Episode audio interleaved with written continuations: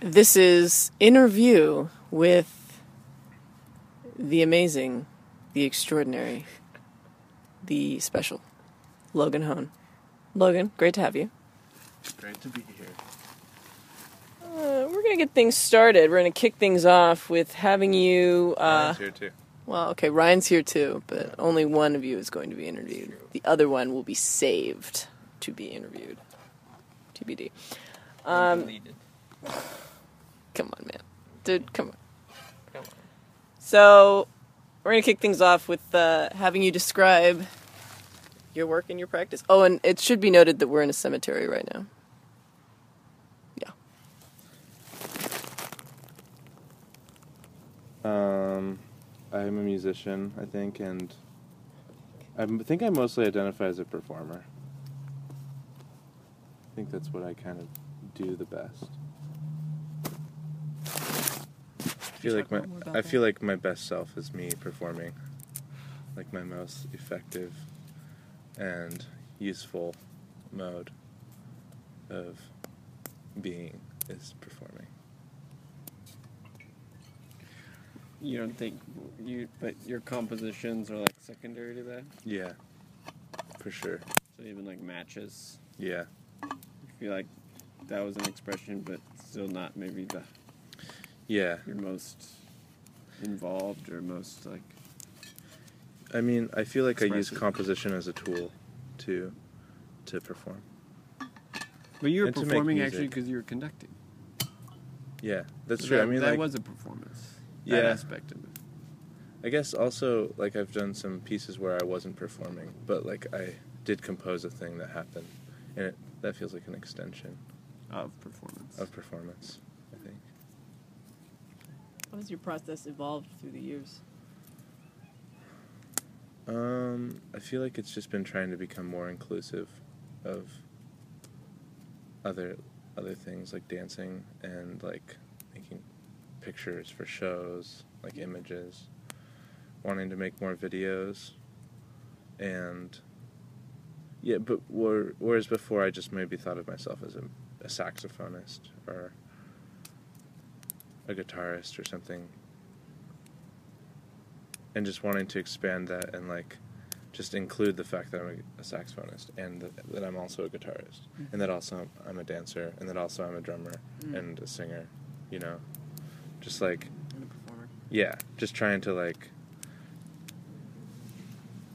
break down like the barriers of these kind of like walls that I've set up where I'm in this compartment now and then I'm in this compartment where it's just like I'm just in this house that has a bunch of rooms. Running free. Yeah. What were your interests as a child? I was like super obsessive. I'm, I've always been super obsessive about everything, but ever since I was little, I would get in these really obsessive periods, like a month long, of being obsessed with. When I was really young, I was obsessed with construction workers, Wow. the people. and yeah, and I wanted to be that. And then I was really obsessed with Nephi, this Mormon um, prophet, like really like ancient from the Book of Mormon. Um, my mom made me a Nephi costume, and I would run around with it and a bow and arrow. And a bow and Mostly just the bow, I guess. Because there were these storybooks that I had that had pictures of him, like drawn pictures, and and I thought they were so cool. There's like a, a blue sash, and there's like a brown vest and a kind of reddish brown dress thing. Wow. Would you wear that costume now? I don't know. That's a good question. I'm not sure if I'd be comfortable. It sounds really cool. Blue sash, brown vest. Does. yeah, I guess so. And a bow. I guess there was maybe a headband too. Yeah, that sounds really Um, and then I was, but yeah, I would like get obsessed with water skiing and wakeboarding. I was really obsessed with shoes because I was obsessed with skateboarding. I got into shoes and I started You did drawing on my. Airwalks? I don't think I did Vans. Yeah, Vans. Once I like, yeah, Vans for sure. You like build your own decks and stuff. I well, I started drawing shoes and Yeah. I like made up a shoe company. Wow. and had them all over my front, all over my door, bedroom door. But um, I was obsessed with Just tons of pictures of shoes on your door. that I'd drawn. I was obsessed with hacky sack at one point, yo-yos. Um, What kind of tricks could you do on yo-yos? Walk the dog? Sure. I don't know. I wasn't Yeah. very good, but yeah. I'd do all those. Do you have a little- silver bullet? What kind of yo-yo did you have? I don't. Might see my dad was had yo-yos, Oh, okay. so I just used the ones Used he to had. Silver bullet sounds really Yeah, familiar. they, there's some. There's one that's like kind of fanned out. Yeah. That like was blue, I think, and went like this. Uh huh. I don't know. There's a, many different. I was also obsessed with yo-yos. Cool. Let's see. That's most of. So I'd just like get obsessed with those things for like a month or maybe longer. Street ball, Street fourth ball. grade. I was obsessed with street ball. You know, like where you it's like basketball, but instead of just like trying to make a hoop, it was about like going through the legs, going behind your back, Ah. hitting it off someone's head, like all these things. Like the tricks. Yeah, all the tricks. But I would just get really obsessive and try to learn as much as I could. And then when I got into, I started playing. Well, my mom made me take piano lessons from her. In the, her? In the fifth grade, she was teaching some kids. In the neighborhood, and I did that, and I just hated it. Didn't like it. But then in the sixth grade, I was like, I want to play the drums, and they're like, all right. And then I kind of was like, maybe on the internet looking up a little bit about drums, and I learned how to play like. And I went to my cousin's wedding, and there was a drum set there, and I just sat down and played that, and everyone was just amazed. Whoa. Wow, how are you doing that? I was like, I just learned it. And then after that, my parents they got me a little snare drum, and then I bought some cymbals on eBay. Before that, I had a a little t- pie tin set up on a camera tripod with a stick tape, duct tape, and then duct tape for the little holder, and then put the pie tin on. It's amazing. Innovative. But yeah, and then when I got into that, like, I was pretty obsessed with that. And then later in the seventh grade, and in that time I kind of got really into jazz, and I started playing the guitar and started just playing the piano more, as like enjoying it. Then in the seventh grade, there was band, and I wanted to play the trombone. And my mom said, "You don't want to play the trombone. You want to play the saxophone." Ah. And I was like, okay. And then I just got a sax from the school. And by the time that I actually finally got the saxophone, I knew we had, we didn't, I went to this weird seventh grade. I was living in Sacramento and the middle school wasn't very good. So my parents had me go to this little charter school, which mm. is actually where I also went to elementary school. But they set up a band program at the high school pretty close, and that happened almost maybe in November or something. So a few months into the school year, and then I finally like they taught us about the embouchure and stuff. It was like an early morning class, and then finally by the time I got the saxophone, I had already learned the fingerings on the internet. So the first day, I was like playing Christmas carols on the saxophone. How did you practice the s- fingerings without a I was just look. I was just looking Just at them online Yeah. and figuring them out. And um, I had you know because my mom taught me piano, I pretty much knew how to read sheet music Mhm. already. So I was just reading out of this little Christmas book that we had. Um, I forgot what the question was. What was the question? Your uh, Oh yeah, interest as a child. Yeah. So then by the time that time I was just obsessed with music. And basically from that time until definitely the end of college I spent at least 80% of my time thinking about music. I think. Pretty obsessively. Um, has it always been fun, Yeah. except piano lessons? Yeah. Yeah, I didn't like the piano. But but then once I got into the drums and my mom got this little like I think it was called Jazz Rags and Blues piano book. Mm, Just really easy like a little Mel Bay book, right? something like that, yeah. And I enjoyed that. So that's when I started liking the piano. Wow. Yeah. Um, have you ever wanted to stop and do something else? I mean, not really. Honestly. I mean, like, lately I've been like, man, I didn't learn anything in college except for j- music, you know? And I'm like, dang, it'd be cool to, like, go back to school or just, like, have tutoring lessons or something. Like, I don't want to learn on the internet. I, I hate that. Why? I don't, like, it's just so hard for me to concentrate. But when someone's actually there teaching me, it's Mm. really engaging. But yeah, like I'd love to take a math class, algebra, statistics, Why not? whatever. I don't know because I don't know anything about it. Mm. Math, science, history, English. I feel like I want to study those things now, Mm. but I don't want to do something else really. I still just feel like I want to be a musician. I think But you want to know more things about things that are music. exactly. Okay. Um, what has aging done to your work and your practice? What do you mean? Like, Like me aging? Yeah, like maturing or getting older.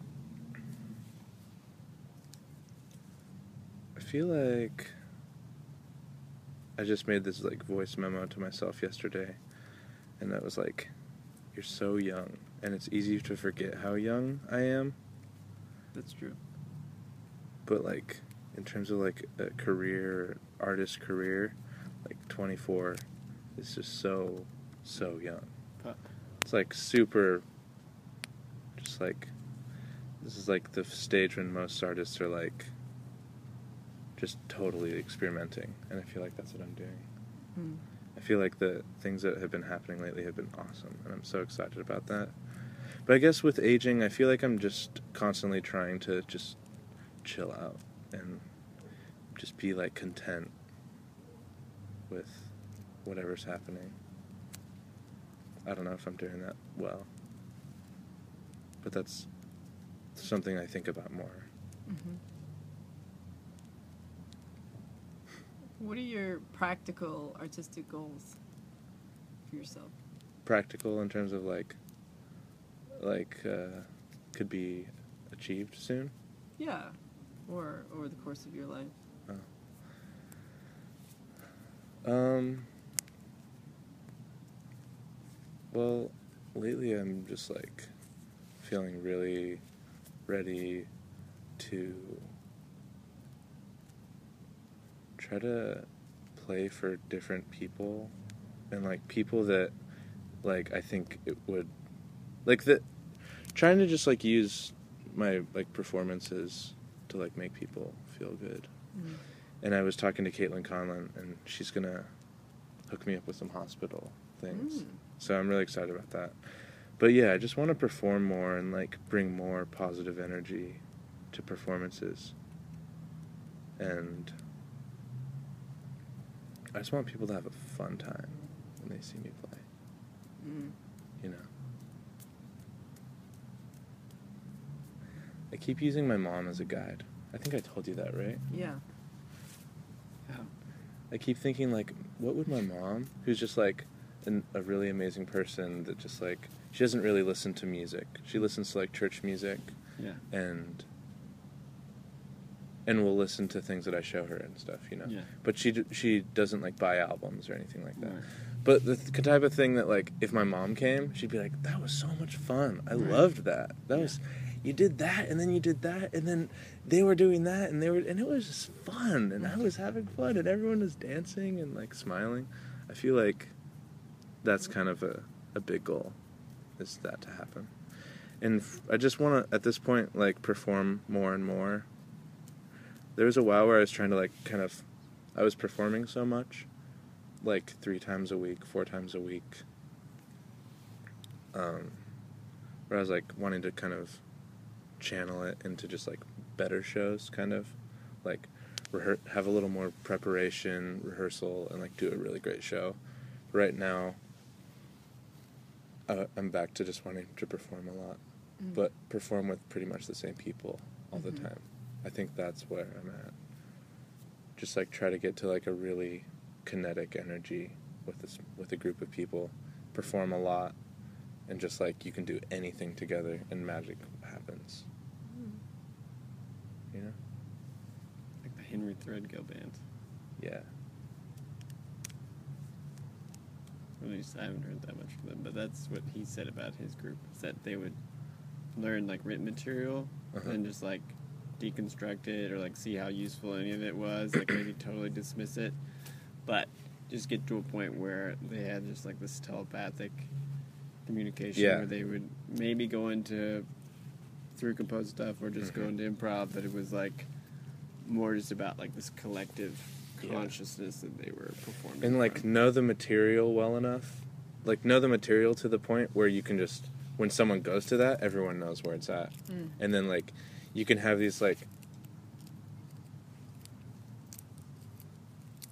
I, I guess like form is just super important to me like i just saw the reggie watts band the other night and it was so amazing like so unbelievably amazing but the form just like kind of wore me down yeah. Mm. I think it wore everyone down because like it's pretty much all these just kind of long jams. Yeah. And Reggie's doing this like Reggie's doing this amazing stuff over it, and the band sounds amazing, Mhm. but it's just like all these long. It's like forms that are just man, just like homogenous. Yeah.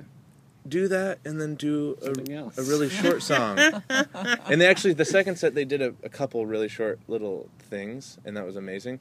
But in the context of the set, like do a long song, do a little short thing, do a medium thing, do an Mhm. incredibly short thing, you know? Mhm.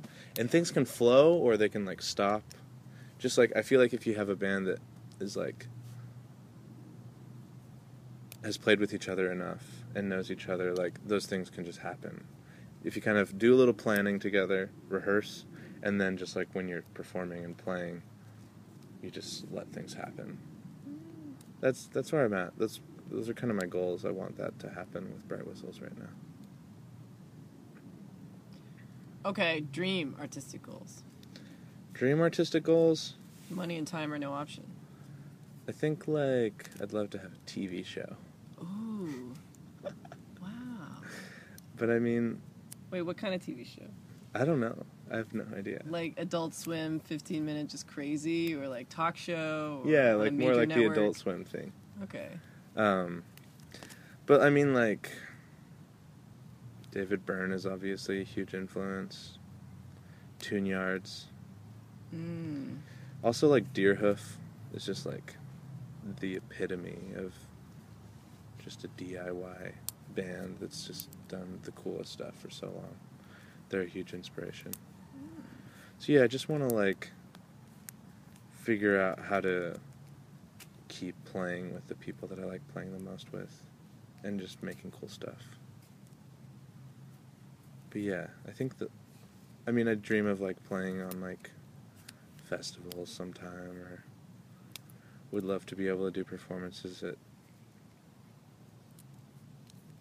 I don't know, places where a lot of people could see. Hmm. But also if that stuff doesn't happen that's fine. So, so the internet. The internet, a lot of people can see it on the internet. That's true. That's very true. You're right. Um, when you daydream, what do you think about? Um Have you already covered this? I think a lot about when I'm well I have a few different modes I think of like daydreaming. One is like when I'm kind of composing. I pretty much do all my composing in my head almost exclusively and then I either just write it or I mean learn it with the other musicians and just like sing it to them or whatever. Or a lot of times like especially with similar fashion, we don't have tons of time to rehearse, so I just got to write out charts usually. So I'll just like um, hear it in my head, imagine it, and then write it down on on the paper. And usually I'm just like thinking a lot about what it would feel and sound like, and just like I see it's probably not like you where I see colors, but it's kind of like that. Hmm. Like I imagine these kind of like glowing things or something Hmm. how it would sound. And then I think a lot about like how could we get how could like opportunities to play and stuff. Mhm. I spend a lot of time emailing venues and things. I sent so many emails today. I think this morning I sent like five or six, To venues? like venues and colleges. Colleges. Yeah. I saw you knew you gave like a lecture at the university in the Northwest, Uh huh. And you were Yeah. dancing across the stage with similar fashion. Yeah. And What was that? That was like a workshop. Yeah, How on was that tour how we does did. that structured? How was that presented to the students? On that tour, I think we did six, like lecture performances. Uh-huh. So we would usually just like play and then just answer questions. That's Cool. so cool.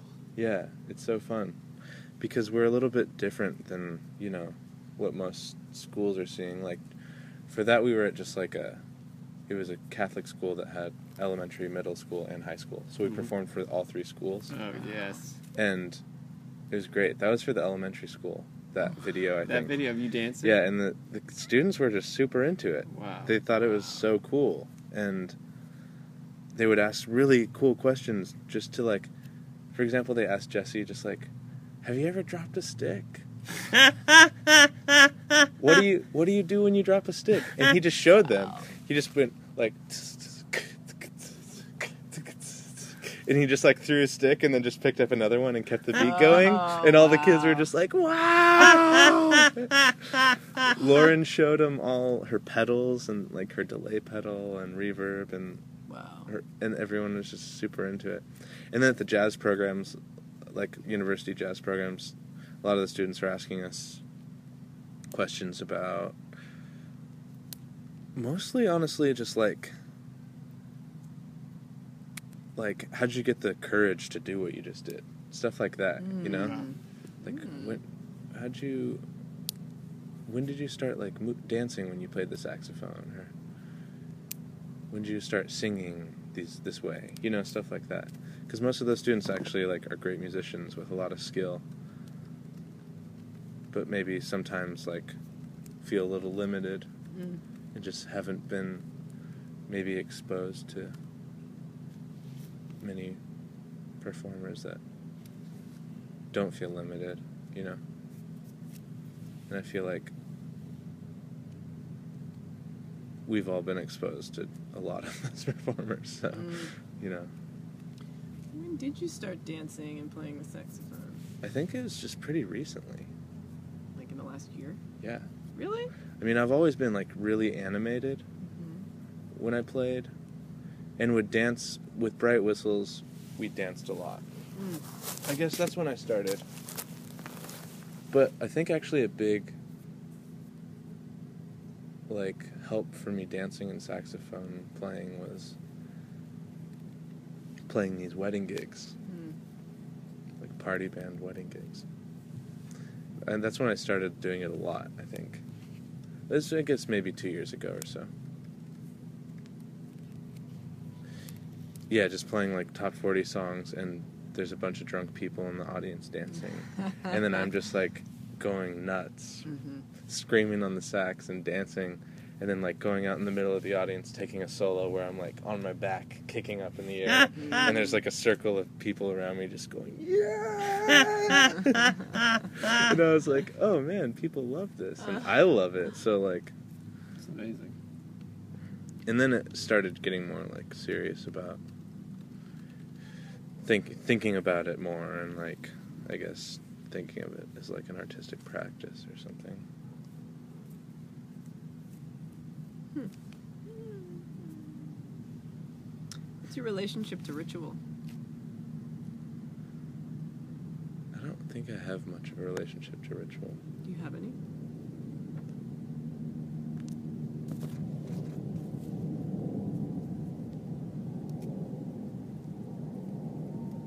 I don't think so.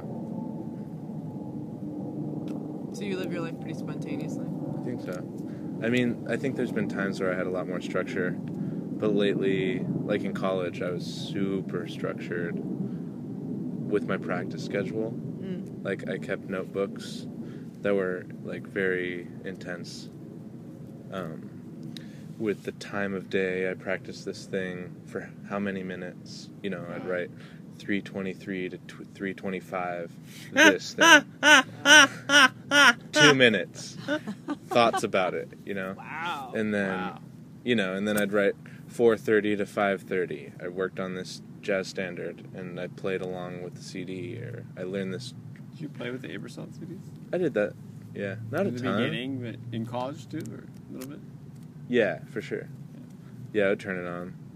Um, but mostly I was like transcribing solos by like Charlie Parker and John Coltrane and Wow. People like that and learning them in different keys and stuff. Wow. Wow. I did that a lot. Learn other people's solos in different keys. Yeah. Wow. Yeah, I could play a few Charlie Parker solos in like 12 keys Can you sing us a Charlie Parker solo? right now. Yeah, I probably could. like ornithology or uh, Um, let's see if I can get through it. I might forget some Urban part.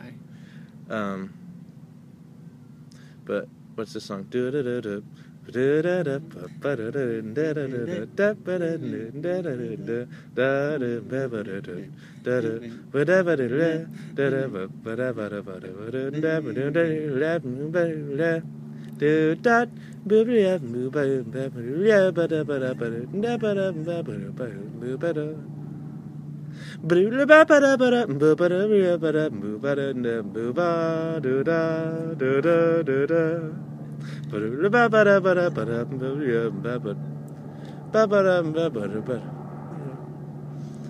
Man, I'm forgetting it. No, that's that's a different solo. I don't know. It's been a while since I've been doing that. Can you, can you sing the Giant Step solo, Coltrane? No. I didn't know that one. I could probably sing um, his solo on Tenor Madness.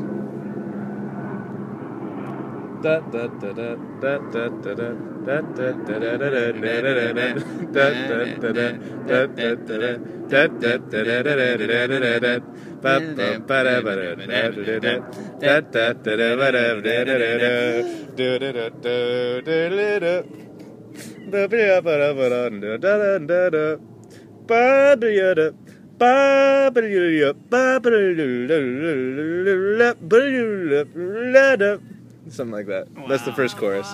But um, yeah, I was all my teachers like had me focus on that stuff. So in college, that's the first four years while I was at Snow. That's pretty much what I was doing, which I'm grateful for. It like gave me like so much facility on the saxophone, like learning all those solos. Just like learning them all in the different keys. Um, I can just play that kind of stuff in any key, any of the twelve keys, you know. Um, and I definitely had to un- spend some time unlearning a lot of those things, and the hot licks. I still try to unlearn that stuff, but I'm just psyched that I can do it, you know. That's amazing. Wow. That's the true. Yeah. Yes. When you're bored, what do you do?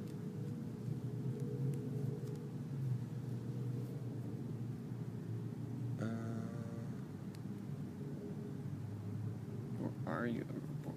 Yeah, right. Are you one of those people that doesn't get bored? are you bored? Yeah. What, get what do you do when you're bored? Uh, I try and do something artistic, like drawing or singing or impression or an accent or something. Oh, cool. Yeah, but that doesn't always work. A lot of times I go on social media, and that's not good at all. yeah, I definitely do that. Instagram. yeah. Or I look for inspiration online. Maybe not just on social media, but like I watch videos and try and like look for something I've never seen before. Do you have mentors? I know you work closely with that the composer in Utah. Yeah, It's the I've had some Gracement and- awesome mentors. Um, my teacher at Snow College, Willie Applewhite, he's the jazz director. He went to Juilliard and he lives in New York again. I just saw him last month. But super close mentor. Wow. Just amazing. He was like my one of my best friends for the four years I was or I guess he was only I was only there with him for three years. My first year was James Burton, who was also a great teacher. Um, but yeah, Willie, super tight mentor, and then I just learned so much from him. He was a very straight ahead jazz musician, but in the, like in the best way. Yeah. He's just he doesn't buy into any of the really like stupid things about like modern jazz Yeah. and just like a lot of things about like jazz education. You would Um, maybe cite some of the what are the what are some things in those books? I don't even want to. It's okay. you Go into this, yeah, but- no, it's fine. You don't. Need, no, you don't. Um, he just is It's a genuine obsessed with and just loves yeah. He would always talk about like being expressive, raw, yeah. and he never talked about scales or rhythms. Oh, okay. he was always like, but we had he was always like That's get, having really like good conversations about our solos and stuff. But it Yeah. was still like in a very musical. Yeah. We were talking about like you were we were using musical terms Mhm. and like we weren't talking about aesthetics or things like that very Yeah. much.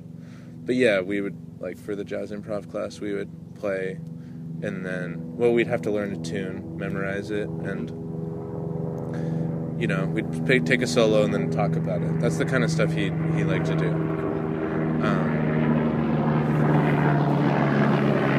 and then my saxophone teacher that came my fourth year at Snow College was named Patrick Cornelius, and he flew in from New York for our lessons. Wow. And I felt really close with him. He taught me a lot. He's great. And then at Cal Arts, What about the guy who founded the oh, duh, yeah. The most of all is Christian Asplund, where me and Jesse were just talking about this last night, I think, but two nights ago. Christian taught at BYU where Jesse went, and at some point Jesse started playing with him. Probably around the same time me and Jesse we had known each other for a long time, but became friends, like and started playing together. And then I was like, he told me about Christian Asplund, and I looked him up, and he had all these videos on YouTube, and I was just like, what? This guy lives in Utah? Who? What? I was freaking out. I went and watched all these videos, and then like I came and saw them play with this quartet that they had. Uh, it was like a school quartet that, that Jesse had put together. They were playing all of Christian's music, and they blew me away. And um, I was like, I want to play with Christian Asplund, and Jesse set it up, and the three of us played. One time, we played some of Christian's tunes, and then I was just so eager and enthusiastic, you know, just like made it really known to him. At the time, I was, or right after that, I guess. Well, he had written a lot of experimental operas. Like he had a thing in Seattle called the Seattle Experimental Opera Company.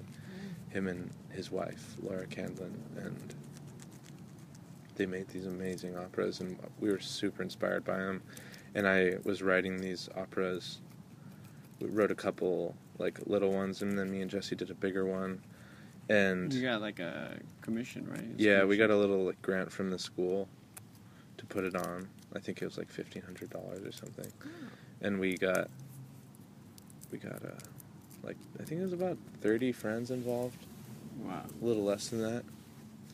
And yeah, so then it, we were started playing with Christian at the time, and he, I think he had been really searching for some musicians to play with, and was just thrilled to have us because he was always just like, "You guys can do anything, and you're willing to do anything." And he was Mm. just like, "I can put anything in front of you guys, in front of you, and you can read it," you know. So he just thought that was amazing. We could solo over whatever chords, and um, so then he was just really excited. We were so excited to play with him. So we started playing a lot. And then he started this thing called Avant Garage, which was in his garage. It was a weekly performance. And we would rehearse that Sunday and then play that night. And that was just the best experience and education that we could have had because we were all writing pieces. And it was like, like a no the risk. Roscoe Mitchell, like how they described founding that organization, the AACM. Yeah, in yeah, Chicago. exactly. He would have the no Muhal Richard Abrams had the experimental band practice on Monday nights, and you'd Yeah. have everybody write. Yeah. That was the whole kind of philosophy. it felt it. exactly like that. It, I'm sure it wasn't as like far-reaching as the AACM. No, man. and- I mean, that's the same spirit in which it was done. I mean, we yeah, it was just like such an amazing experience to just have this no risk environment and have all this creative energy. So we were all just trying all these things and like and then performing and like they really caught on like we always had people there. Like maybe the lowest attended one was maybe 15 people. Wow. And then we had some where the garage was packed. like 70 people came. Oh. And like we had the garage set up really great. There were lights and stuff. It was really fun. So we would always play last. That band's called Fun Coffin. And mm. after this old BMW convertible that Christian had that he named the Fun Coffin. Oh my god. and then we had just everyone else that we could think of perform too in Utah. So there was poets and Laura performed a lot and some other friends. Laura? And, yeah, Christian's wife. Um, Just a writer. yeah, really amazing. Um, and yeah, that was the best. That was. I feel like that's where I got most of my, or not most of, but like a huge part of my like confidence and willingness. And then I was just so influenced by Christian Asplund. Like I feel like my com- composition just directly stems from him Mm. very it sounds very different because I'm bringing in a lot of different things that you know he's not really interested in.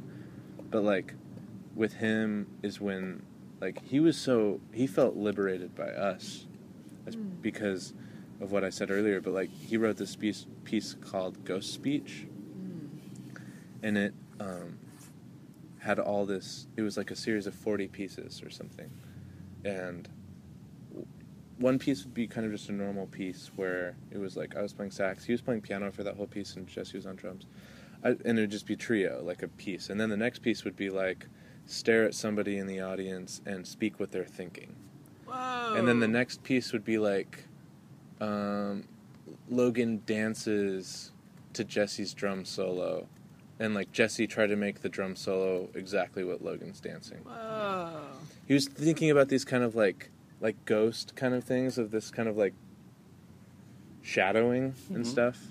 We did some things where Jesse told a story and I had to play the sax in perfect unison with his storytelling. Wow. But just all improvised. You know, stuff like that. Do you think that's kind of the spirit in which that similar fashion piece where you guys are all explaining Oh, simultaneously? You think that so ghost owns- speech. Yeah. Yeah, that's hmm. just like directly stealing yeah. from. It seems like it'd be in the same kind of family. Yeah.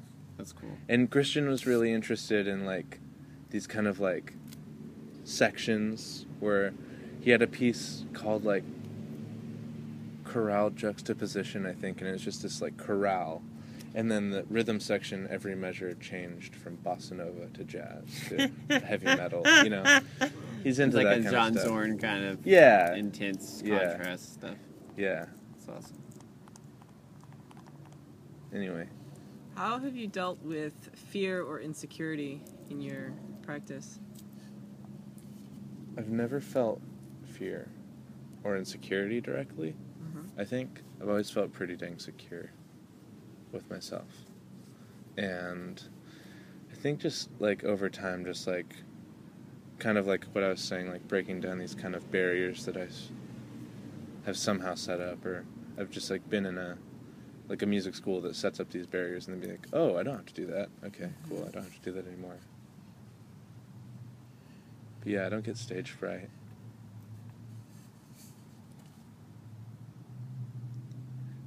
I don't know. I guess probably like deep down I am insecure and have fear, mm-hmm. but I don't really think about it much. Smart. Yeah. Are you afraid of, um, like, in a more free context?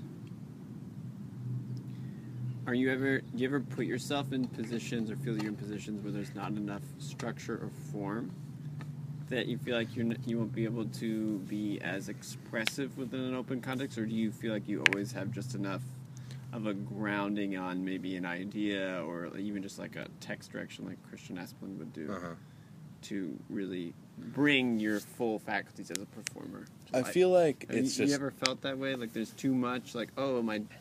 Like is this actually going to be effective? Or I feel like um, it's just about the relationship with me and whoever I'm playing with. Like with Jesse, for example, I've just played so much with Jesse. We, I just feel like we could do anything at any moment. one of us will just cue each other. I think that's a thing with like free improvisation that I'm uncomfortable with, is like this like, just uh, when you're playing with someone in this such open context, and there's, you just haven't like told each other it's okay to do certain things. Sometimes it's a little awkward. Where I feel like me and Jesse have just literally said like, "Hey, you can cue me whenever you want." Yeah. And you can tell me with whatever motions To or just or play change. intuitively. Yeah. Like, but we definitely like when me and Jesse improvise. I'll just be like, and then Yeah. I'll just like point up, and then we'll hit something Yeah. really hard. Yeah, and you guys Or- have all the vo- a lot of vocabulary together. exactly. So Mm. in that, no. But then like other times, I don't know. I, I might just feel a little uncomfortable with someone like that that thing where like you're done with a piece and someone's still holding their instrument up like focusing but it's done yeah. like that's really awkward you know What was it like going to New York and playing with some of uh, Threadgill's, the cellists from Threadgill's? You said you wrote some pieces specifically for that kind of group, and I don't- what was it like? i don't think i actually did write Oh. any pieces for it Oh, that time i brought a bunch of older pieces oh, okay. i think Oh, okay. But Um, you, what was it like playing? I with arranged them. It was really surprising. Um, like I played with Booker Stardrum, who's an amazing drummer, and Christopher Hoffman, who's just like one of the coolest cellists ever. Two of my like favorite musicians, and it was fun. I think I learned that I shouldn't bring as much. I brought too much structure into that context. And looking back, like I wish we had just improvised. Yeah. And I think that would have been more awesome. But it was a great learning experience. It was still fun playing with them. They sounded amazing. The, some of the forms of the performance felt a little rushed and just awkward just because they were like actually i was planning on just like reading the charts how they were which they had some open sections and things but then the rehearsal just like didn't feel right and then i decided we would open some things up just like for example just like give a little baseline that we'd kind of go go off of and stuff like that. With like one section we i was going to cue but yeah i don't know. I think just going to it just made me be like if i'm going to play with musicians in this context probably just improvise but preferably maybe don't play with them right now you know? Like maybe just play with my friends that i have this rapport with and that we have the time to rehearse how we want and and then do it and make it how we want it to be you know? Like Mhm. all the way. And i don't know but then the other night i played with owen stewart robertson at my house and that was just really fun. I just like had a Mhm. blast. And i think that's because i just i didn't bring anything to the table i just came at it totally without any expectations completely open-minded A two-year-old. exactly Mm. and i think that that's why it was so like it felt great you know Uh, you are going to dance for the last time on Earth. What is the song you would dance to? You don't have to pick just one. It could be a couple. i think it would just change every single day on Well, Was this there today. one today? yeah today it'd be this song by i think his name is william Onyeabor. Oh, i showed it to you that's a great song. yeah Fantastic Man. fantastic man Yeah, that's pretty great. i danced to that one today That's awesome. It's pretty long too. yeah it'd be Long dance. a nice long dance Okay, so that's the last time of the artistic questions, and now I just have life questions if you're down. okay Um, what would you consider your greatest accomplishment in your life thus far?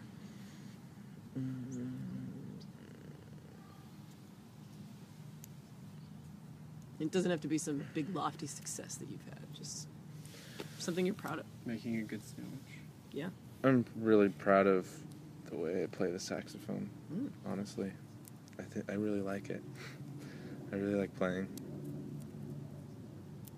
yeah like i said like i feel like per- my performancing my performing is my best self so like i feel like my yeah my performancing honestly, I feel like it's. I mean, I've spent so much of my life working on it, and I feel Yeah. like pretty proud of it. I guess. Why not? What's the weirdest habit you have, or most unusual?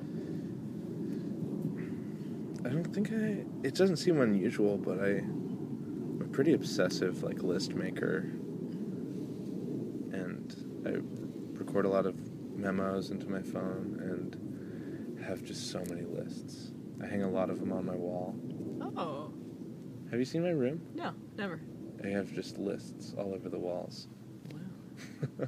Like you did of shoes on your door when you were a kid. That's just lists on your wall. exactly. It's all just ideas, right? Oh, I love that. You really came full circle on that one. yeah. I have I have lists of performance possibilities, lists of piece ideas, lists of That's so I have like a list of just all the similar fashion songs we're playing right now. I have like I make to-do lists basically every day. I have lists on my computer of touring contacts and lists of musicians in LA I like, Wow. lists of everything. I'm pretty obsessed with like just self-documentation, honestly. I think that came from my mom, who's like and just kind of I don't it's a pretty Mormon thing to like Hmm. keep journals. Really? Yeah. Wow. What? Yeah. That's like something in the uh, religion. is Not in the journal? not in the religion, but like in the culture. Like yeah, journal in like uh g- genealogy, Really? which I've never done. But um Never got into that one. Never got into that. journaling. The But yeah. journaling, you'd hit hard. my, my grandma was an intense journaler. She has just volumes and volumes of journals. So is my grandma. Now, have you kept a journal throughout your life? No, life? I have not been good at keeping journals, but now I I don't keep journals, but I keep like these lists, Uh, and I feel like journals. they're my journals. Yeah, That's cool. and I'm yeah I've just always been really into kind of just like documenting my my uh, life as an artist, basically. Hmm. Just I always think about like when I'm just whenever I find something from when I was in high school, I'm always really excited about it. So I feel like I'm gonna feel the same way when I'm like 60 years old, looking That's back at cool, what. I was listening to right now and thinking about. Hmm. Um. Is there a movie that has influenced your life? Oh, man.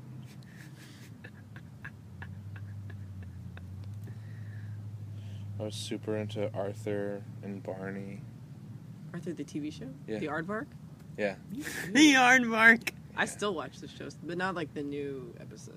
Yeah, watch the- the, old Yeah. episodes. I've been the watching old the old ones. ones. I love it. What's the theme song? We need to learn how to live together. Every day we walking down the street, everybody that you meet has an original point of view. Uh, I Learn to say, hey, Hey, Hey, what a wonderful wonderful kind kind of of day day. hey, to learn to walk Walk and play hey, and get Get along along with each with other. each It's other. great, like kind of reggae, kind of. yeah, it's a little reggae inspired.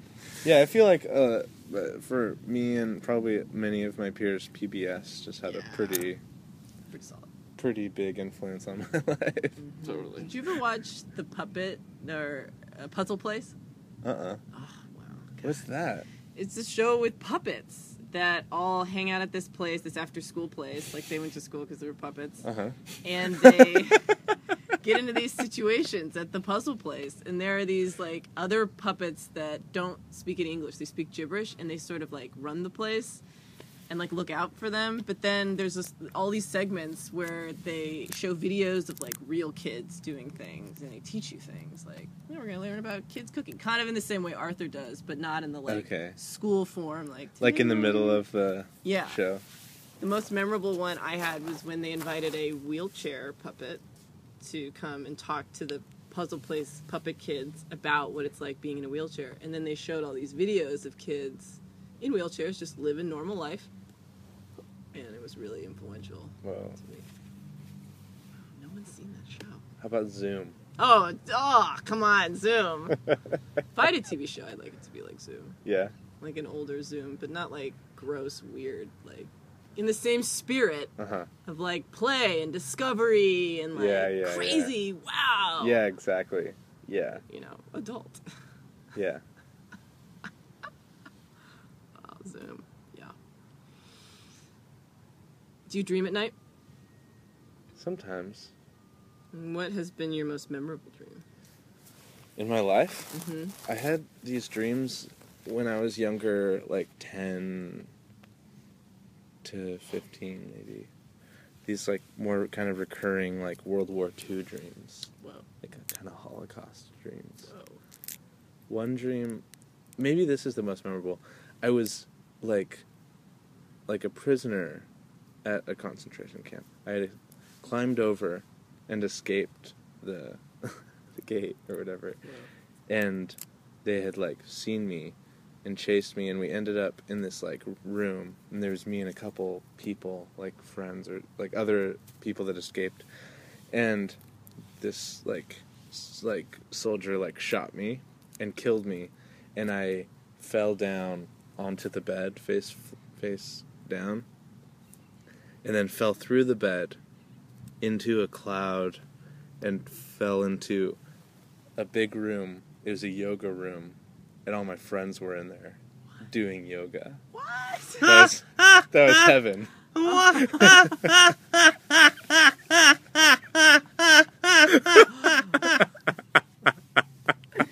Wow. That was heaven. i think that was my most memorable dream Wow. That's a good good ending to that dream. Um, what do you feel that you couldn't live without?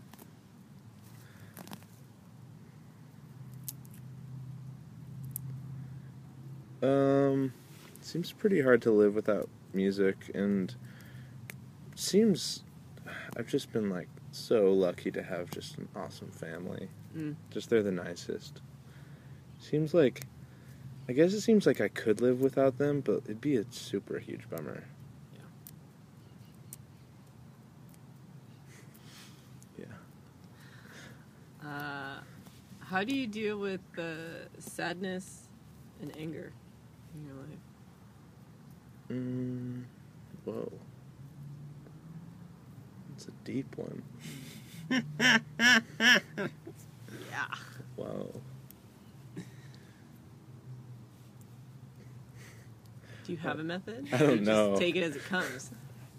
Probably just take it in and bury it as deep as possible.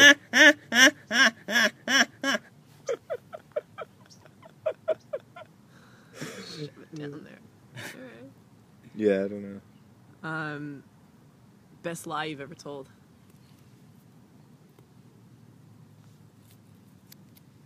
Best lie I've ever told. I've been pretty dang honest. I'm trying to think if there's like I don't know. Now I'm thinking of a couple small lies that weren't very good This might suffice. that I may, not, may, may, maybe don't want to say. you don't have to. Um, Do you have any good lies? yeah, okay, mine, and I said this on my interview with Alex. Um, the best lie that I've ever told was convincing everyone when I was 25 that I was really confident Uh-huh. when I was just really insecure. And it came out in this uh, Augusto Boal class that I was taking. We get to do these exercises where you're walking around the room and the person calls out, like, put your hand on the shoulder of, you know, the person that you'd want to play in a movie of you, or put your hand on the shoulder of someone you think has similar interests. And on the last day, she said, put your hand on the shoulder of the person you think is the most confident. And everyone put their hand on my shoulder. Mhm. And it, like, it like freaked me out that everyone thought I was so confident. Mhm. And so it's like a great lie. I convinced people Hmm. that I was really confident when really I was like the most insecure.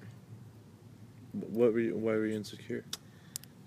I, you know, didn't really know where my life was going, and I was studying something that I had, you know, kind of half interest in, but mostly I did I wasn't interested in it yet. I wasn't. Which is like theater? yeah, and I wasn't confident enough to like oh, I don't want to do this. I want to do dance, but I'm like I can't be a dancer. I've got no training, you know. Mhm. So I felt like I was sort of living a double life. Yet being like oh, but I'm confident. It's great. you know. It's a pretty good lie Mm-hmm. to put one over on so many people. I don't know. That's mine. Brian, do you Did have one? did acting confident make you more confident? Yeah. Like fake it till you make it. Yeah. But I never made it. What do you mean? I mean, I've made it now. You, weren't. the confidence is like inner confidence now. Like, Yeah. oh, I have a groundedness in my life that makes me confident. But What's the groundedness? like meditation and Mm. you know the study, like the archetypal study that I do, and like really understanding more about myself and why I do the things that I do, and Mhm. forgiving people in my life and myself. That makes me more confident. But before, it was just like. I'm gonna dress really crazy, and I'm gonna talk to people I don't know, Mm. and I'm gonna dance while people aren't dancing, and I'm confident. Not really. Yeah. Do you have the best lie? Best lie. I don't know if I have a best lie. I'm trying to think of lies I've told. Um, Well, you think about that, or do you have one? no, I was just saying. Well, I used to like live in. and It wasn't really a lie, but it's just I was living in a professor's house while they were on sabbatical, and they didn't know that I was doing with some other people, and the person was actually taking care of the pets at the house came home. We never really lied. We were honest about it. We- I guess we were never asked by the people that owned the house if we were staying there. So Uh, it felt like a lie. It was like living a lie, right? Because it was like we're living in someone's house where we weren't paying rent. We didn't belong there, but so But it's like our daily it. experience. Yeah, so I guess we never told it. uh, But then my guru called me out on it that summer. You'd heard the story, but I asked some esoteric question about this Russian mystic from the 19th century, and I was like, "Do you have any connection with this Russian Mr. Blah, blah, blah. And he, and he just unrelated to the question, he just goes, "What do you call people that don't pay rent?" and everybody's like, "Why is he talking about that?" And I was just like, "Oh shit!" called out. He just called me out. What's the most memorable meal you've ever had? Hmm. So, like, which meals can I remember? or like, is there a meal that you had that was so great it just made an impression on you, or that was so terrible it made an impression on you, or you know, any meal that you could just think, oh, that was memorable. Uh, I went to that place, Thank You for Coming, a few years ago. Do you know that place? No. I think it's. Where is it? It might be. Like. On Los Feliz or something? Thank you for coming. Um, but it's like this artist. It's really cool. It's like a restaurant artist thing, and it's like art practice, um, social thing, like um, where the artists like come up with these meals and there's like stuff about it. But I went there a few years ago. I need to. I should go again. But that meal, I hated. Really? I hated that meal. It was awful. Um, I can't remember anything about it. But- you didn't like it. There was like these like liver pate. Oh, yeah, pate. Pickle. That's already in a Ooh. It's like pickles and like mu- t- these tons of mustard seeds. Those were like the three main things, and I, I didn't I didn't Pate. like that That's meal. bad. I'm just super lucky that Jessica is such a freaking good cook. So I try to help her cook, and she's just the mastermind and makes great food all the time. So that's been me for the last few years. Um, what are the items that you own that could tell the story of your life? Definitely my CDs. That's a good answer. I s- collect CDs. I'm pretty obsessed about CDs, which is just ridiculous because I understand that they're just a horrible medium, but yeah. I really like them. yeah. But I have So CDs. just- I have a lot of CDs. Life's littered in jewel cases. Yeah. Jewel cases and digipacks. Ninja packs. Do you have like a big like pack? Do you, how do you store them? Do you have like a Yeah. stand or a I just barely got a stand because they were just taking up an entire like pile? dresser thing that I have. I don't have like tons of CDs, but Sure, you I have- have, You get you have a good ones. amount of CDs. yeah, they're all really good. Like that one you played for me that you actually like, like made, but sort of like designed in the same Oh way. yeah, well, because with I just like having the objects Yeah. of the CD because it, it's like a ah. an artifact of what I was into at a point, you know. totally. So when people just release music online, I've just always hated that Yeah. because it doesn't exist like in the world. form. So what I've done ever since I was in the seventh grade is I I print it off and then make a CD case and like I'll write all the info on it, all the musicians, often where it was recorded, I love like it. the year Rudy Van Gelder, exactly, 1966, and New um, Jersey. and then at some point in high school, I started instead of just kind of drawing it and maybe making a little design, I started just making full out like album artwork covers for it. It's amazing. Because I had a CD called "In a Circle with Our Closest Friends," which was my high school band, the Continentals. Hmm. It was like the third album we released. It was a little EP, and we handmade all the copies, and we ended up with all these extra, like, f- fold sleeve, fold sleeve, cardboard things. They were just empty. So I had all these empty CD cases, and I was like, oh, I can just start using them to make CD cases for the CDs I burn. That's really cool. That's really cool. Did you ever? uh I'm sure all children do this, but were you like into arts and crafts as a kid? And if so, what yeah, I was do? really into drawing. drawing, Mhm. and like portraits, scenery, inventions. Uh, like portraits or like action figure or draw like you know RoboCop and stuff like that. I was always like one of the really good drawers in class or Wow. whatever. But then just stopped, kind of stopped drawing. But now you draw. I probably when I played music. Yeah, I've been drawing a lot lately. It's been fun. These are all my questions. Do you have? I do. I uh, I tried to. I was really bad, and I'm still not the greatest. But I I made a deliberate effort to get better at it hmm because my friend Martin Wintz, he taught himself just like literally in one summer, hmm and he went through a couple books, but he literally would just do hundreds of drawings, and he got like super talented at drawing. Wow. And he was. I lived with him freshman year at college. And I was In just like, a conventional sense. either. yeah, like he had the formal chops, you Yeah. know, of like just like he if he wanted to, he could just draw you like